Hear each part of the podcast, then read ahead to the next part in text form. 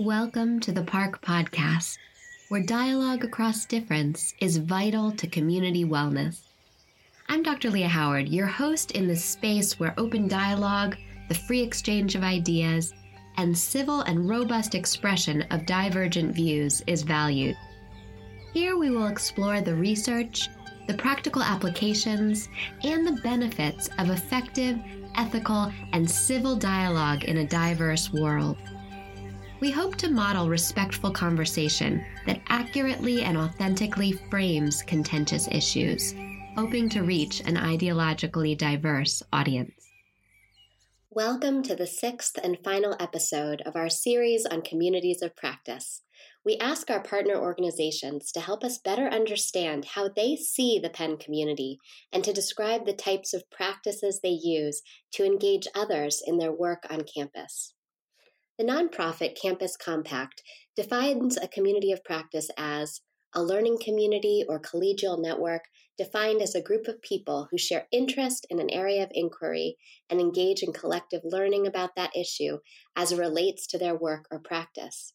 Through discussion, joint activities, and relationship building, the community of practice develops a shared and individual repertoire of resources, skills, and knowledge to use in their practice.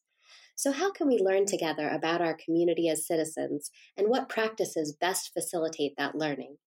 Our guest today is an expert at promoting healthy relationships between people, bringing accountability in situations of interpersonal harm, and empathizing the inherent work worth of all individuals and our interconnectedness. We are looking forward to hearing today from Pablo Cerdera, Associate Director of Restorative Practices at the University of Pennsylvania. Welcome, Pablo. Thank you for the deeply important work you do at Restorative Practices at Penn, the university's center for providing safe, confidential, supportive resources for all parties involved in incidents of harm. The past couple years have been so challenging, and we are very interested and curious to hear your ideas about the Penn community and advocating for students across campus. So, Pablo, could you tell us a little bit about yourself, including your background working in the criminal justice system and your role as the Associate Director of Restorative Practices at Penn? Well, Lia, I want to say thank you so much for having me um, and for that lovely introduction. Um, I really appreciate everything that you shared. Um, and I think you articulated in a lot of ways uh, the core ideas that we try to embody in our practice here at Restorative Practices at Penn. I first learned about restorative justice in undergrad in a course that targeted the system of mass incarceration. And restorative justice was framed in that context as a non punitive way to deal with harm in communities and, and in a way to help promote meaningful accountability uh, that did not contribute to the prison industrial complex. Um, and I was immediately really taken with this philosophy or with this practice. First of all, because it seemed like just an approach that could work in what seemed like a really intractable problem, uh, an approach that could help make meaningful change in a social issue that mattered a great deal to me. And then I was incredibly lucky uh, after undergrad to get a placement at a place called the Legal Rights Center in Minneapolis, which did uh, who had a program called the Youth Education and Restorative Services Program, um, where I served as an AmeriCorps Promise Fellow and then later worked at, uh, continued to work there as a case manager. And I was working, managing the nitty gritty, uh, unsexy parts of restorative justice, um, doing logistics, scheduling, taking notes at conferences. And I learned so much in that context about the broader philosophy of what restorative justice and what restorative practice is all about, especially what it means in terms of community, which is incredibly relevant to the conversation we're having today. Um, the idea that restorative justice is not just a diversion program from the criminal legal system, though we did do diversion work with the Minneapolis and St. Paul police departments and uh, and also within the school districts in Minneapolis and St. Paul. Um, but that it was also a, a, philosophy about being in good relations with other people, um, and that you could really have a deep, meaningful impact outside of the criminal system uh, to prevent harm from happening and to make communities more resilient in the face of harm uh, when it does inevitably. So that was a bit of my background and the orientation that I brought to this work. Um, and as I mentioned, started here at Penn back in February of 2020, six weeks before the pandemic hit. So you can say these have been challenging years, uh, as you said, Lia, um, and they, they certainly have been. Um, but I've felt really able to connect with the community here, um, both because the practices that we engage in encourage community building, but also because there was a real hunger I found um, coming in even before the pandemic hit, but especially afterwards, for people to be in relationship with others. Right? So that takes me to what do we do uh, as in my what do I do in my role as associate director for restorative practices at Penn. Um, the mission of our uh, program is to work with students, staff, and faculty, um, and we do work to proactively promote good community. Uh, we use a variety of different facilitation techniques and uh, uh, concepts of that nature to help people build community, make decisions, um, celebrate victories, process challenges, learn together in ways that promote um, equity of voice and deep listening to one another. Um, so, circle practice, for example, is something we do a lot. I might talk about a little bit more later. That helps bring people come together and, and have deep and meaningful conversations. We also work to respond when harm has been done.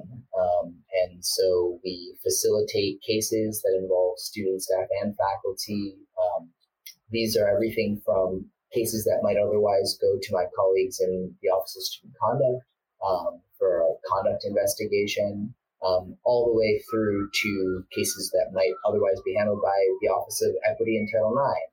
Um, so cases involving sexual harm. We, we are the alternative pathway for folks who are interested in having an, a non-punitive approach to uh, resolving and addressing harms of that nature. Um, we also have things that, that fall outside of any code of conduct, whether it's the um, Title IX policy or the Code of Sexual Misconduct or Office of Student Conduct uh, policies. Uh, folks who have experienced harms that fall outside of those areas can also come and work with our office to be supported in healing circle up resources around folks who've been harmed, or to be supported in the very difficult process of being accountable uh, to harms that we've caused. Um, so these are some of the different areas that we actually facilitate cases in. I love to do the proactive community building cases. Those are always a lot of fun. Um, but I also find a great deal of satisfaction in helping people navigate situations of harm, whatever direction they're uh, they uh, occupy, whatever place they occupy in that situation. And then finally, we do lots and lots of training. The, the team is just me and my colleague Hanan Ahmed. Um, we're the only full time folks on the team. And so we love to do workshops and trainings with partners across campus, um, staff partners, faculty partners, and, and students um, to share these skills, share this philosophy, and, and, help people think about how to live in restorative ways and be in right relationship with the rest of the community. Well, I can speak with so much um, enthusiasm for your workshops. We have um, definitely taken advantage of your skills and uh, training and really appreciated that. And Pablo, thanks so much for answering that question. And I can imagine um, our students will really appreciate hearing a little bit about your journey and what led you to this work.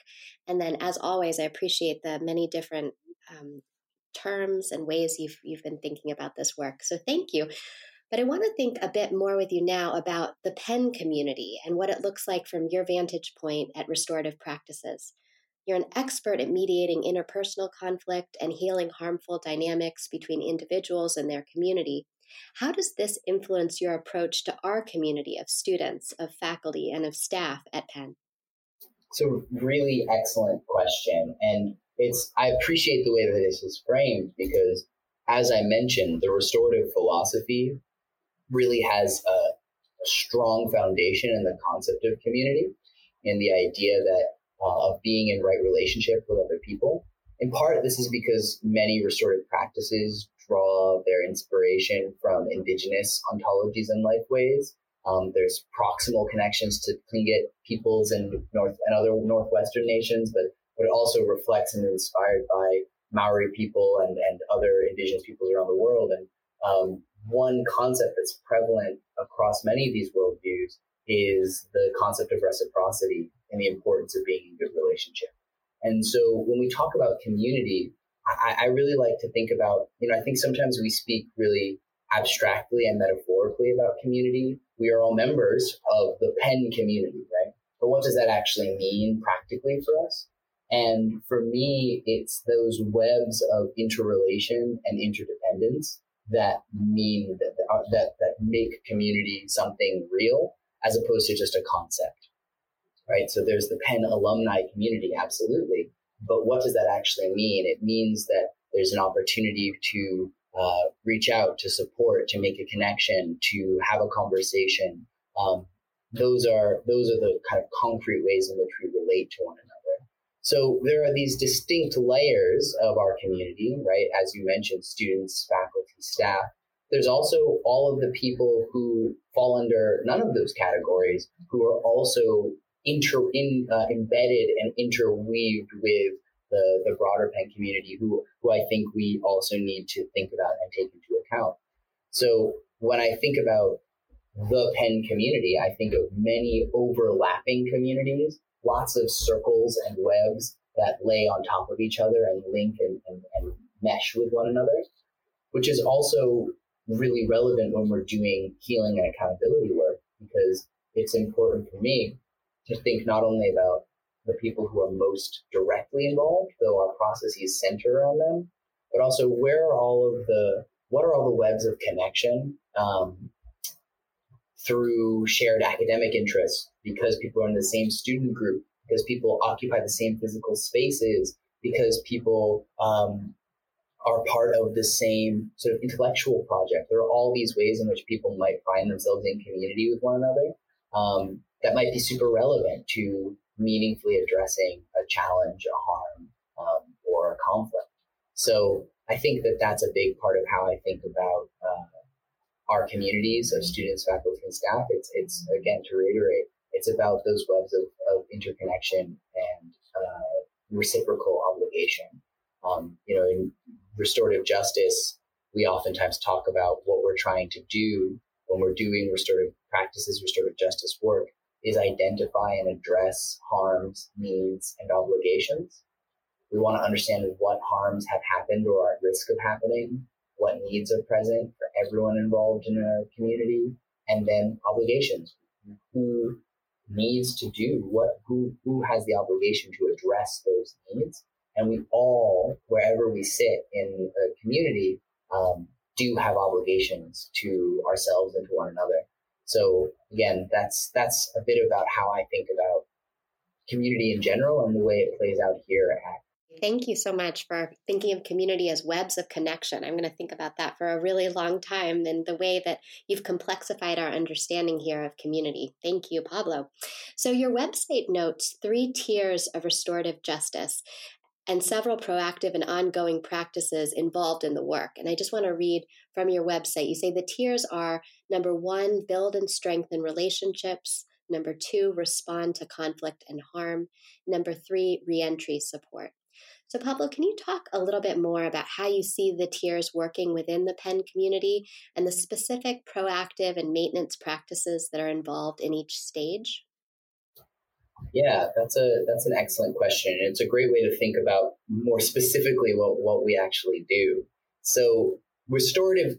Uh, let me start by disambiguating uh, two phrases that I've been using a lot and using somewhat interchangeably. That I want to be really clear about the distinction, and that will help explain these stages. So I've been saying restorative justice and restorative practices. Restorative justice is an older idea. It's an older term, was popularized in the 70s, the 80s, really. Um, and it's referring to the application of all these philosophies I've been talking about, about harm, needs, obligations, interrelationship, specifically in situations where there's been a, an act of harm and someone has done something that hurts somebody else. You're trying to respond to that in a good way, in a way that helps everyone move forward in a, in a, in a healthy way, in a positive way, um, and that addresses those needs. Restorative practices is the is a term that we use to describe the application of those ideas and philosophies in a broader sphere of uh, contexts, right? So when we talk about the proactive work of building and strengthening relationships, that's restorative practices. It's using some of the same facilitation techniques like circle practice or restorative conferencing um, with the idea of basically helping prevent harm as opposed to simply responding to it. So my program is restorative practices at Penn, which means that we do both, right? We do the proactive work, we do reentry work, but we also do that restorative justice work of responding to conflict and harm. So I think that's helpful, hopefully, to, to disambiguate those two terms that I use uh, somewhat interchangeably. So when it comes to building and strengthening relationship, the idea to go back to that metaphor of webs of, of connection, um, when we do proactive community building work um, to strengthen relationships, I like to think of it as tightening that web, right? Helping people become more consciously aware of the relationships they already have um, and have a sort of deeper set of relationships so that one, harm is less likely to happen, right? When we have strong relationships in a community, we're less likely to behave in sort of what we might broadly call antisocial ways, ways that are harmful to the community. And harm will happen no matter how strong a community is. Um, so it helps the community be more resilient in the face of harm. So a lot of what that actually looks like is um, proactive circles. So circle, to speak a little bit more about that, is uh, ultimately as it's applied a facil- approach to facilitation and also approach to community on a deeper level that values equity of voice and equal participation. And to speak about it in the simplest possible terms really quickly, a circle involves sitting together in a circle, as it sounds like, and um, having two people who are serving as circle keepers raise open-ended questions that are relevant to the community, um, whether it's because there's a decision that needs to be made, a concept that needs to be unpacked, um, an event that needs to be processed, right?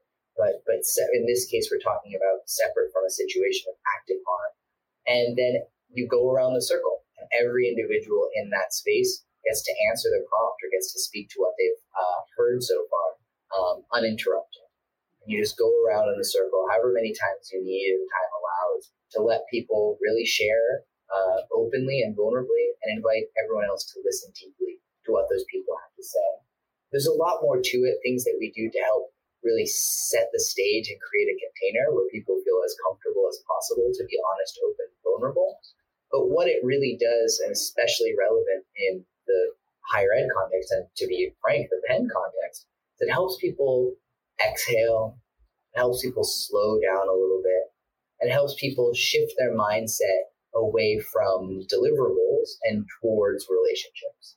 And so by having a deliberately slow, methodical, intentional process where we spend a lot of time uh, arriving at speaking about shared values, setting group norms, uh, setting intention, and then giving each and every individual the opportunity to speak as much as they need to about whatever topic It, it really encourages folks, feedback that I've gotten, especially here, is it encourages folks to listen, to really listen to and see and connect with um, in whatever form makes sense for for them, the other people that they are already in community with on a deeper level.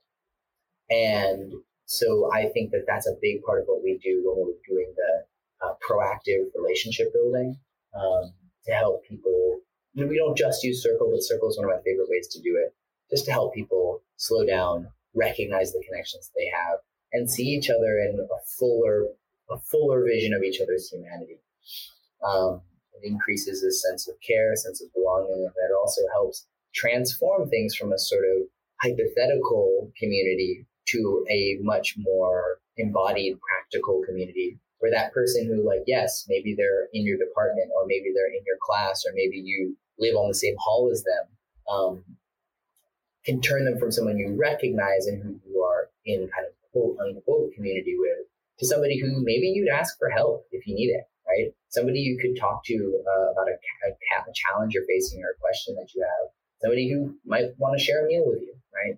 All of these things that can help people feel more interconnected and, and feel more supported.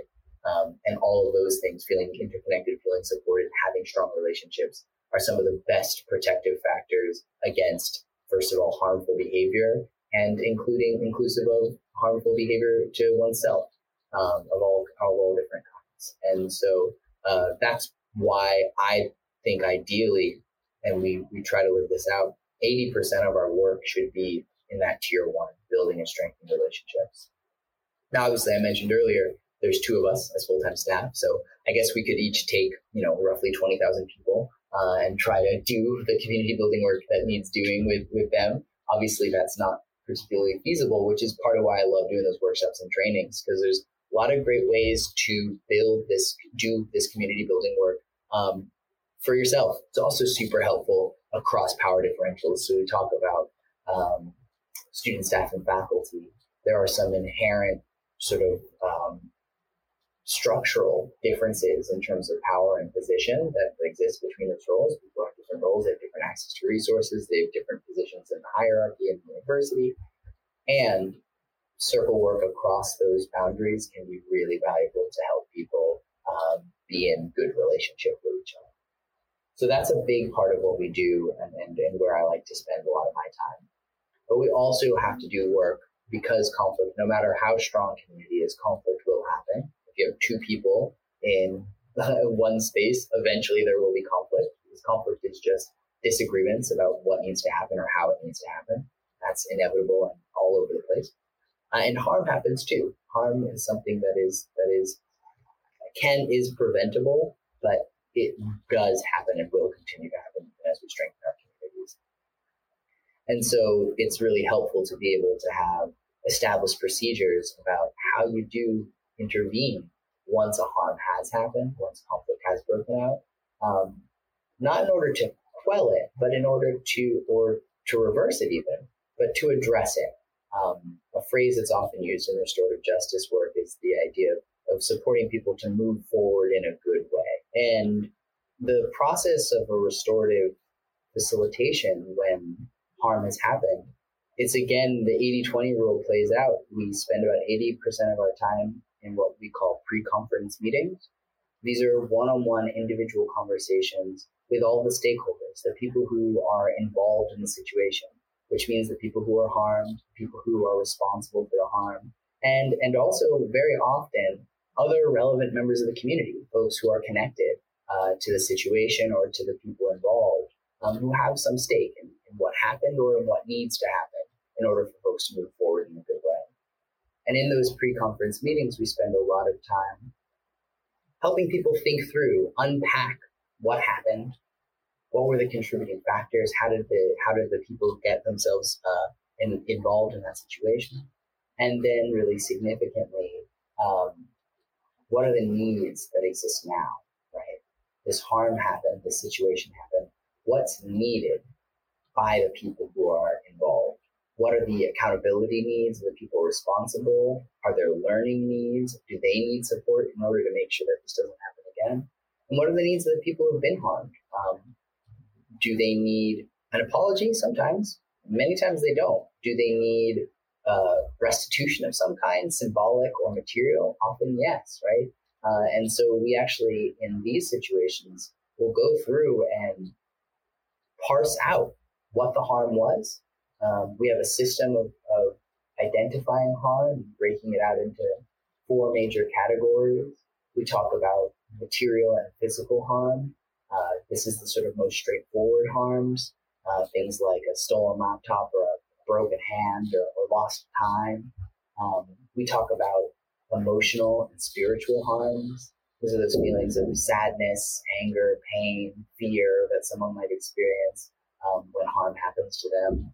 It's also, you know, spiritual harms can take many different forms, but uh, shorthand that I sometimes use to really boil down what that concept means is it's it's that harm that we can experience when our understanding of ourselves and the world and our actual experience um, become disconnected from one another. And there's a space, a gap that forms between who we think we are and how we think the world is and what we see, what we do, what happens around us. And that can be often experienced as a, as a very profound spiritual harm for folks. Um, so that's what we mean when we talk about spiritual harms. There's also uh, relational and communal harms, you know, damaged relationships, broken trust, um, fractured friendships. Uh, and finally, we talk about uh, individuals who are involved in these processes about inflamed structural and historical harm. And these are those harms that aren't just about what happened in that moment between the individuals there, but harms that activate, right, that inflame pre-existing structures, histories of, of harm or of oppression. And so a lot can be said to unpack that concept, but a shorthand way I also use sometimes to describe this is it's the distinction between calling someone a jerk, right, and using something like a racial slur or using violent uh, gendered language to talk to or about someone, referencing some sort of serious harm um, or historical event. Both of them are mean things to say to someone, but one is, is predominantly an emotional or relational harm. The other is not just about that relationship. It, it reactivates, it deploys uh, this much larger system history of, of personal and communal harms that someone might be carrying or engaging in.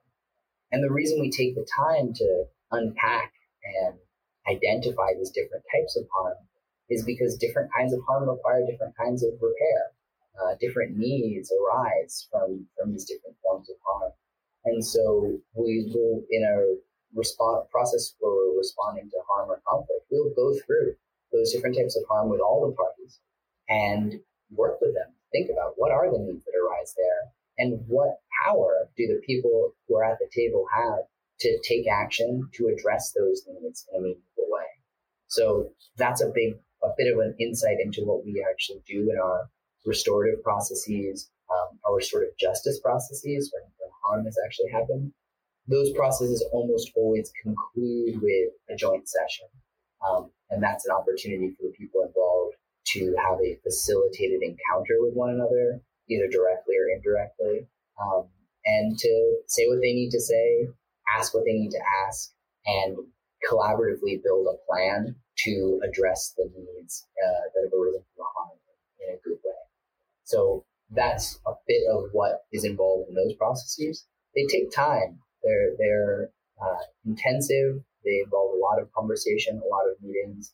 But I find that the outcome in these processes, when we're able to see them through, is a much deeper understanding of the harm, much more um, meaningful uh, accountability for the people who have caused the harm, and honestly, a great deal of uh, deeper satisfaction for the people who were harmed.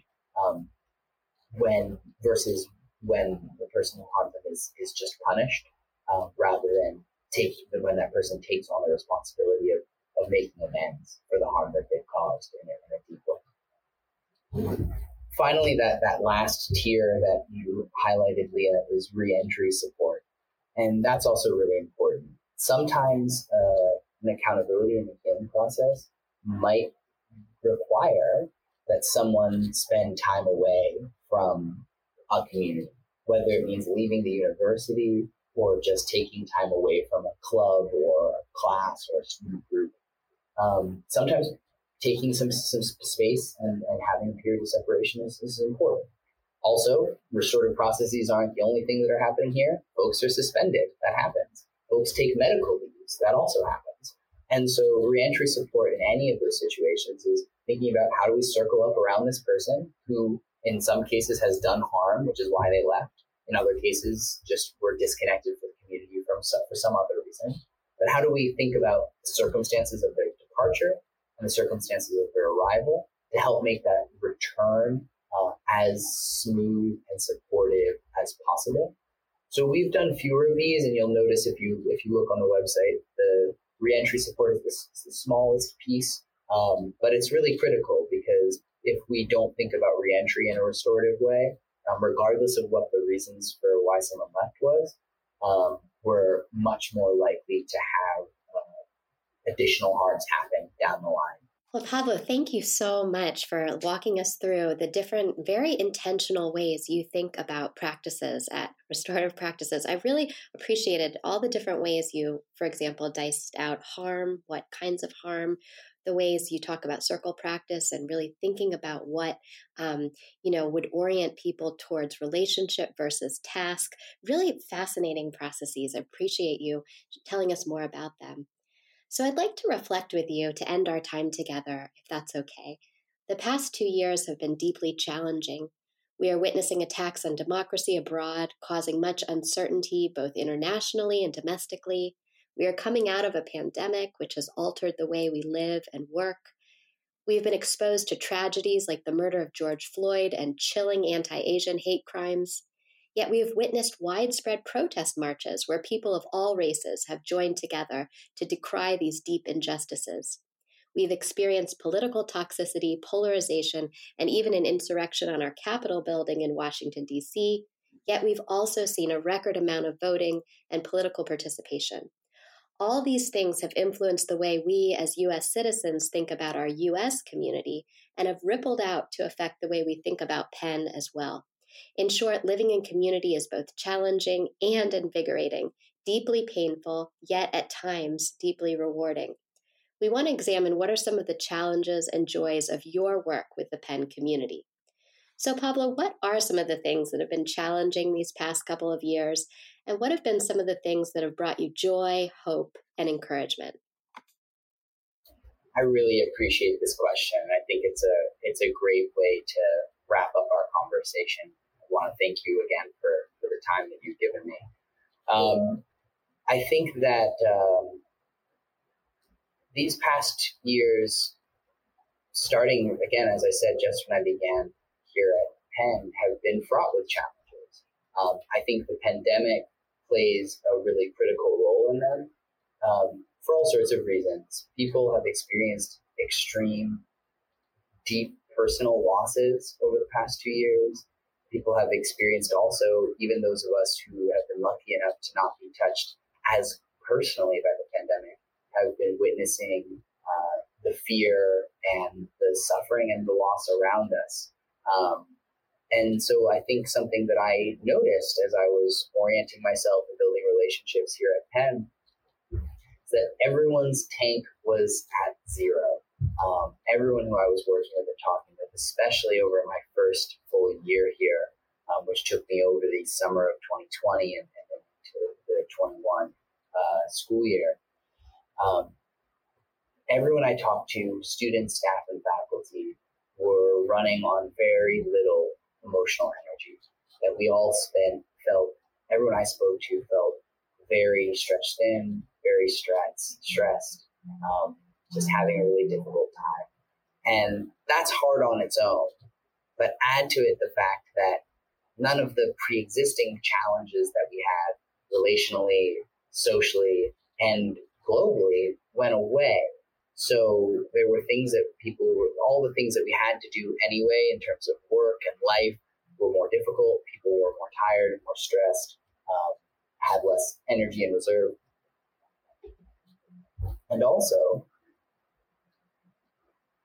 things like the impacts of structural and systemic racism, right, were hitting new levels of intensity and uh, striking deeper chords with people who, um, some of whom were very aware and had been struggling in that area for a long time. Some people who really hadn't been as consciously aware of these deep histories and structures of power and oppression before.